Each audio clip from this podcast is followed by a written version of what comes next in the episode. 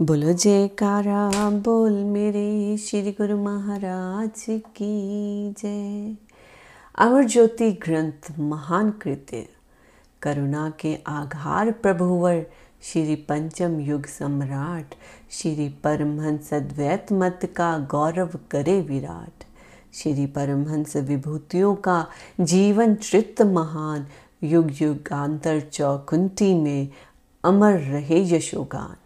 करुणा निधान त्रिभुवन मोहन श्री परमहंस दाता दयाल जी श्री पंचम पातशाह जी की परमार्थ भक्ति प्रेम निष्काम कर्म की सुगंधी विश्व में सौरभ फैलाए यही आंतरिक चाहना थी। भक्ति की अब चौखंटी में ध्वजा फहराए जन जन में महकाए आनंद सुख शांति सागर लहराए इसे पूर्ण करना ही साधना थी। इस महान उपलब्धि में सर्वप्रथम श्री परमहंस विभूतियों के पावन चरित्र को श्रेय दिया। श्री परमहंस महान विभूतियों के श्री प्रवचन मधुर लीलाएं एवं भक्ति परमार्थ पर चलने के लिए सहनशीलता विनम्रता अन्न में साहस के सजीव प्रमाण उनकी जीवन झलकियों में आत्म आनंद की अनुभूति कराते हैं। प्रेमी जी के आंसू प्रेरणा पाकर आत्म उन्नति के पद पर बढ़ते हैं। मानव जन्म के लक्ष्य की प्राप्ति कर जीवन को सरस एवं धन्य बनाते हैं। सृष्टि के अद्भुत विधान अनुसार कार्य की रूपरेखा के अनुसार उपयुक्त समय के लिए सभी साधन जुटा दिए जाते हैं। संत महापुरुषों की अनुकंपा एवं परंपरा स्वयं में सर्वगुण संपन्न आदित्य बुद्धि से परे है। रिद्धि सिद्धि इनकी चरण चेरी बन सेवा के लिए तत्पर रहती है। ये अपने साधन पर उत्तरोत्तर बढ़ते हुए जीव कल्याण हित निरंतर प्रयत्नशील रहते हैं। श्री परमहंस अद्वैत मत के उन्नायक श्री परमहंस दयाल जी श्री प्रथम पातशाह जी एवं सभी महान विभूतियों के पावन चरित्र का एक एक शब्द भक्ति के मुक्ताकणों की आभा से ओतप्रोत है। अमर ज्योति ग्रंथ को खोलते ही आत्म आनंद की अनुभूति होती है एवं सुरती सच्चे सुख में लीन हो मस्ती के नज़ारे पाती है। जब भी कभी जीवन में बाधाएं कठिनाइयां अथवा अवसाद के क्षण आए महापुरुषों के जीवन चरित्र का अध्याय मनन ज्योतिष तब बन अपने आलोक द्वारा सुचारू पद प्रदर्शन करता है। इसमें निहित ज्ञान की प्रखर किरणों से अज्ञान तिमिर छट जाता है और जीव सरलता से उन परिस्थितियों में सुख शांति का मार्ग पा लेता है। युग युगांतर तक अक्षय अमर सर्वक्षरों में महापुरुषों के पावन चरित्र का संकलन करने के लिए आपने अगस्त 1970 में ही गुप्त रूप से उसका शुभ आरंभ श्री आनंदपुर में किया। श्री परमहंस अद्वैत मत 50 पृष्ठों में छपा हुआ था। उसमें अधिकतर श्री आनंदपुर की रचना में को प्रमुखता दी गई थी। अब उसके माधुर्य और सौंदर्य को विस्तार देना था। आपने आंतरिक दृष्टि से कृपा करते हुए सेविका को बुलाया और फरमाया, हमें इस छोटी पुस्तक को ग्रंथ के रूप में बढ़ाना है। ये कार्य अभी गुप्त रूप में करना है।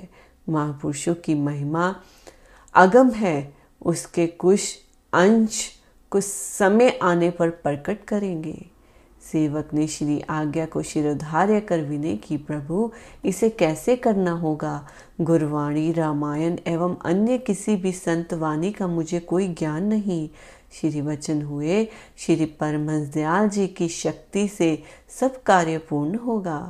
अगस्त 1970 से दिसंबर 1971 तक परमार्थ को विकास रूप देते हुए एवं श्री प्रयागधाम श्री संतनगर श्री आनंदपुर में निर्माण कार्य करवाते हुए लेखन के लिए अधिकाधिक समय देते, श्री मुख से प्रवचन फरमाते एवं जीवन चरित्र की झांकियों का वर्णन करते हुए स्वयं उनमें खो जाते। पुण्य दूसरे दिन एक एक शब्द को सुनते और उसमें सुधार करवाते। एक साधारण सेविका को लेखक का नाम देकर अनुग्रहित किया। लेखक की समझ में ना आता कि कैसे सब प्रवचन एक एक करके याद रहते हैं और कैसे रात्रि में आंखें बंद कर सब वाणियाँ सहत संकलित हो जाते हैं। ऐसी महान कृपा का वरदहस्त छत्र छाया किए हुए था कि हर समय एक निराली मस्ती में लीन सुरती अपूर्व आनंद की धुन में मगन रहती। बस इतना ही पता चलता कि सेवा आरंभ करते समय सूर्य की किरणें छू और अलोकित होकर लेखनी को कार्य पूर्ण कर जाती थी। इस प्रकार नवंबर 1971 में श्री चतुर्थ पातशाह जी महाराज का पावन चरित्र लिखना आरंभ हुआ था। महात्मा सतगुरु सेवानंद जी को एवं मास के लिए श्री प्रयागधाम में सेवा के लिए प्रेरणा हुई। वह सत्संग कार्य भी करते थे एवं श्री आनंदपुर में मुख्य प्रबंधक भी थे। श्री सतगुरुदेव जी महाराज श्री पंचम पातशाह जी की आंतरिक मौज भी अब महापुरुषों के पावन चरित्र जितने लिखे जा चुके थे उन्हें प्रकट करने की थी। आपने श्रीमान जी को विनय कर पर फरमाया, हमारी मौज भी यही है कि आप श्री प्रयागधाम में एक मास रहें। हमने महापुरुषों के पावन चरित्र का संकलन किया एवं करवाया है। आप उसे अब पढ़ें और उसमें कुछ संशोधन करना चाहे तो वह भी कर दें। महात्मा योग रोशनानंद जी आपके पास आएंगे, उन्हें सब समझा देना। आप श्री दित्य पातशाह जी के समय से महापुरुषों के साहन्य में थे, यदि कुछ और लिखवाना चाहे तो लिखवा सकते हैं। श्रीमान जी के पास महात्मा जी प्रथम दिन गए और उन्होंने श्री परमहंस महान विभूतियों के पावन चरित्र आरंभ करने से पहले के शीर्षक पढ़ने आरंभ किए। श्रीमान जी ने कहा, महात्मा जी सच ही तो है कि कुदरत की ओर से जिस कार्य को संपन्न करने का श्रेय जिसे दिया जाता है, समस्त देवी शक्तियाँ उसकी सहयोगी बन जाती हैं। अब हमें भी इस सेवा को सौभाग्य मिला है, हमारे ओह भाग्य। इस प्रकार एक मास तक नित्य प्रति उत्साहपूर्वक महापुरुषों के प्रवचन एवं लीला श्रवण कर श्री आज्ञा का पालन किया। उस समय उनके मन में अथाह भाव उमड़ घुमड़ कर आते थे, जो उन्होंने श्री आनंदपुर में आकर सब प्रबंधकों के सामने प्रकट किए। दिसंबर 1971 में श्री गुरु महाराज जी ने श्री संतनगर से श्री आनंदपुर में कृपा फरमाई। अब तक श्री चतुर्थ पातशाह जी महाराज का पावन चरित्र लगभग पूरा लिखा जा चुका था। श्री पंचम पातशाह जी ने महाराज के अंतर्मानस में मौजों का अथाह सागर उगमे भर रहा था। उनकी ये प्रबल मौज थी कि इसका स्वरूप शीघ्र ही सबके सन्मुख प्रकट किया जाए। माघी के पर्व पर सत्संगी महात्मा जन श्री दर्शन के लिए आ चुके थे। मोती बाग में अभी कच्चे कमरे का निर्माण हुआ था। आपने महात्मा योग आत्मानंद जी, महात्मा सतगुरु सेवानंद जी, महात्मा गुरु दर्शनानंद जी, महात्मा आत्म दर्शनानंद जी, महात्मा परम विवेकानंद जी, महात्मा अखंड प्रकाशानंद जी, महात्मा धर्म शरदानंद जी, महात्मा रोशनानंद जी, महात्मा योग प्रकाशानंद जी एवं अन्य प्रमुख महात्मा जनों को बुलाकर वचन फरमाए। हमने श्री परमहंस दयाल जी की श्री मौज अनुसार श्री परमहंस अद्वैत मत के शाश्वत ज्योति स्तभ महान विभूतियों का पावन चरित्र लिपिबंद किया है। अब आपके सहयोग से ये कार्य पूर्ण होना है। आप सब मिलकर मोतीबाग के कमरे में इसको सुने और जो कमियां हो उन्हें ठीक करवा दें। ये कार्य अति शीघ्र करना है ताकि ये वैशाखी तक छप कर सबके सामने प्रकट हो सके। विलक्षण अद्भुत महान आश्चर्य श्री परमहंस अद्वैत मत श्री आनंदपुर सत्संग केंद्र की ऐतिहासिक गौरवशाली स्वर्णिम उपलब्धि, इसकी महिमा के लिए कोई शब्द ही नहीं जिसे जीवा कहकर सुना सके। श्री सतगुरुदेव जी महाराज आपके इस दिव्य अलौकिक कार्य के संपन्ना पर सभी महापुरुषों, हम सेवकों एवं श्री परमहंस अद्वैत मत की संस्था के गर्व हैं। ऐसा कहकर श्रीमान जी ने सभी महात्मा जन सहित दंडवत प्रणाम किया। बाकी महात्मा जन ये सोचकर हैरान थे कि ऐसी क्या महान उपलब्धि है, अभी कुछ सामने प्रकट तो हुआ नहीं। श्रीमान जी चूँकि इसका अध्ययन कर चुके थे, उनके हार्दिक एवं आंतरिक उद्गारों ने सबके सामने इस रहस्य को दर्शा दिया। श्री आज्ञा अनुसार सभी महात्मा जनों ने पावन चरित्र को सुनने का कार्य आरंभ किया। प्रत्येक दिन श्रीमान जी एवं महात्मा योग प्रकाशानंद जी श्री प्रभु जी के चरणों में जाते और गुणावली का बखान करते। श्री वचन हुए कि इस संस्करण में उपयुक्त स्थान पर इस महिमा को लिख देते हैं, शेष पर पुण्य विचार किया जाएगा। इस प्रकार आरंभ से लेकर श्री चतुर्थ पातशाह जी महाराज तक लेखन कार्य पूर्ण हो चुका था। शेष श्री सतगुरुदेव जी महाराज ने रेखाकित समझा दिया। आपने श्रीमान जी और महात्मा धर्म शरदानंद जी को फरमाया कि आप कुछ दिन यहाँ रहकर इसके शेष भाग की रचनाओं को सुने और उनका उचित स्थान पर समावेश करें। इसे अब आपने पूरा करना है। पुण्य श्रीमान जी को संबोधित करते हुए फरमाया कि आपको यहाँ कुछ अधिक समय तक रहकर इसे छपवाना भी होगा। श्री सतगुरुदेव जी महाराज जी ने सभी महात्मा जनों को बुलाकर इन्हें इस महान कार्य को मार्च तक पूरा करने का आशीर्वाद दिया और फरमाया, ये कार्य गुरुमुखों के साहस एवं हार्दिक लगन से पूर्ण होगा। इसे हिचकिचाहट से करके अपने जीवन को खुशियों से भरपूर करें और महापुरुषों की प्रसन्नता को प्राप्त करें। 29 जनवरी 1972 श्री गुरु महाराज जी ने श्री प्रयागधाम के लिए प्रस्थान किया। प्रथम कोटा में महात्मा सुख सागरानंद जी के सत्संग आश्रम पर श्री दर्शन एवं उद्घाटन का कार्यक्रम था। उधर प्रातः 10 बजे के लगभग जब श्रीमान जी एवं महात्मा जन लिपिबंद की गई रचनाओं को श्रवण करने के लिए आए तो संपूर्ण कार्य को छपवाने सहित देख कर कहने लगे, इतना बड़ा काम इतनी छोटी सी अवधि में कैसे पूरा हो सकता है? ये हमारी समर्थ से बाहर है।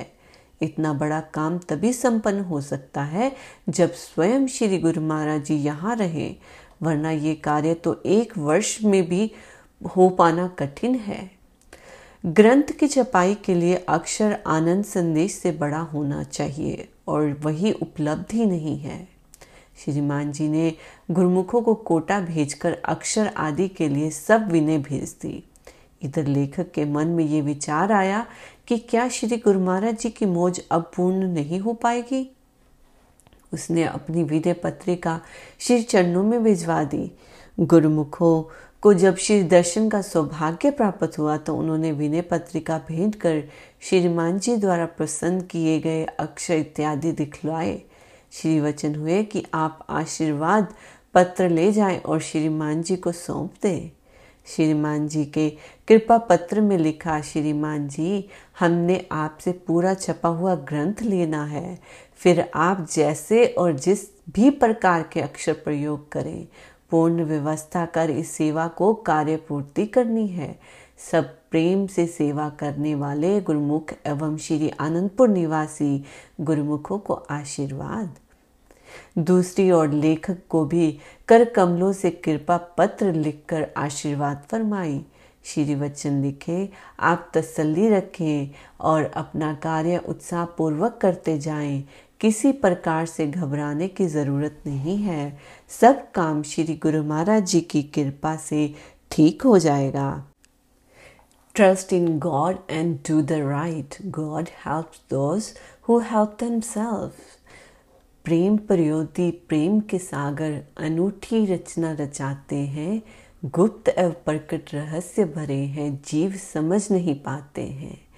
गुरु सेवा के अजब नज़ारे सच्चा आनंद बरसाते हैं, अद्भुत पावन समय सुहाना श्री आनंदपुर में सरसाते हैं।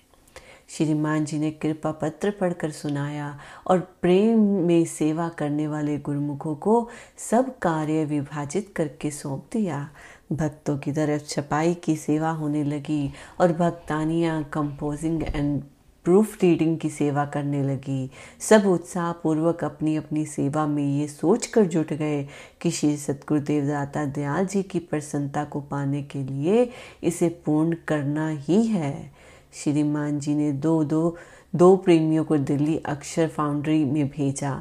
वह दिल्ली के ही अन्य दो भक्तों के साथ फाउंड्री में पहुँचे। फाउंड्री के मालिक ने कहा कि इतना अक्षर तो 1 मास क्या 6 मास तक भी मिलना नामुमकिन है। गुरुमुखों ने उत्तर दिया, हमारे पास तो केवल 1 सप्ताह का ही समय है। हम अक्षर सफाई के लिए अपनी ओर से पूर्ण सहयोग देंगे। फाउंड्री के मालिक ने कहा। प्रेरणा में एक दिव्य ज्योति ने उत्साह भरा। उसने अपने मजदूरों को अधिक समय देने के लिए कहा। वे चारों भगत भी दिन रात करके अक्षरों की सफाई में जुट गए और 7 दिन में ही कार्य पूरा करवाकर श्री आनंदपुर में पहुंच गए। फाउंड्री के मालिक ने प्रसन्न होकर कहा, वाह, श्री आनंदपुर की निष्काम सेवा में संलग्न सेवक सप्ताह भर विश्राम न करने पर भी कितने आत्म आनंद में लीन एवं प्रसन्न है। हमारे मजदूर चौगनी आय लेकर भी ऐसा ना कर पाते जो इन भक्तों ने कर दिखाया। अक्षरों का प्रबंध हो जाने पर श्रीमान जी ने सभी गुरुमुखों को कहा कि श्री आनंदपुर में श्री गुरु महाराज जी की कृपा से इस महान सेवा का अवसर मिला है। सभी गुरुमुख इस दुर्लभ संयोग से लाभ उठाएं, आनंद खुशी से भरपूर जीवन में आनंद पाएं। उन्होंने प्रबंधक बाई प्रेम सागरानंद जी से कहा कि फर्मा छपते ही आपने 2000 की संख्या तक प्रत्येक फर्मे को ठपवाने की सेवा करनी है। बाई जी ने अपनी तरफ सभी गुरुमुखों को श्री आज्ञा सुनाते हुए कहा कि अपनी अपनी सेवा के अतिरिक्त सभी ने इस सेवा को भी सहर्ष करना है।